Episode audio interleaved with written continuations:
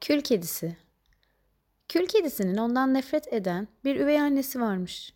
Bütün ev işlerini külkedisine yaptırırmış. Bir gün kral, oğlunun evleneceği kişiyi seçmek üzere büyük bir balo düzenlediğini duyurmuş. Krallığındaki herkesi baloya davet etmiş. Üvey annesi, külkedisinin baloya katılmasına engel olmak için ona bir sürü iş vermiş. Üvey annesiyle üvey kardeşleri hazırlanıp baloya katılmak için yola çıkmışlar. Külkedisi bütün ev işlerini tamamlamış ve baloya gidemediği için kaderine isyan etmiş. Birden bir peri gelmiş ve "Neden ağlıyorsun canım?" diye sormuş. "Baloya gitmek istiyorum," demiş külkedisi. Peri sihirli değneğini sallamış ve külkedisinin kıyafeti harika bir elbiseye dönüşmüş. Fakat peri saat gece yarısını vurmadan önce eve dönmesini tembihlemiş. Yoksa giysisi eski haline dönecekmiş. Külkedisi kralın sarayına gitmiş. Saraydan içeri girdiğinde herkes ona bakmaya başlamış.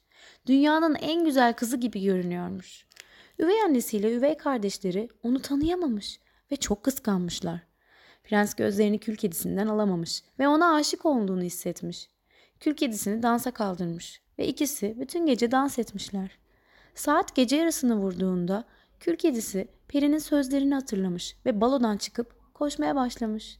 Prens endişeyle onu takip etmiş. Külkedisi merdivenlerden inerken gözü prensteymiş ve ayakkabısının tekini düşürmüş.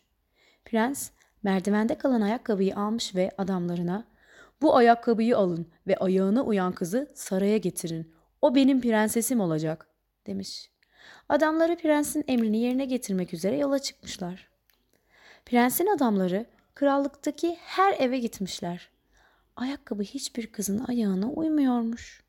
Sonunda külkedisinin yaşadığı eve gelmişler. Ayakkabıyı külkedisinin üvey annesi ve üvey kardeşleri de denemişler. Fakat onların da ayağına uymamış. Sonunda külkedisi denemiş ve ayakkabı onun ayağına tam olmuş. Adamları prense külkedisini bulduklarını haber vermişler. Prens gelip külkedisini saraya götürmüş ve sonsuza dek mutlu yaşamışlar.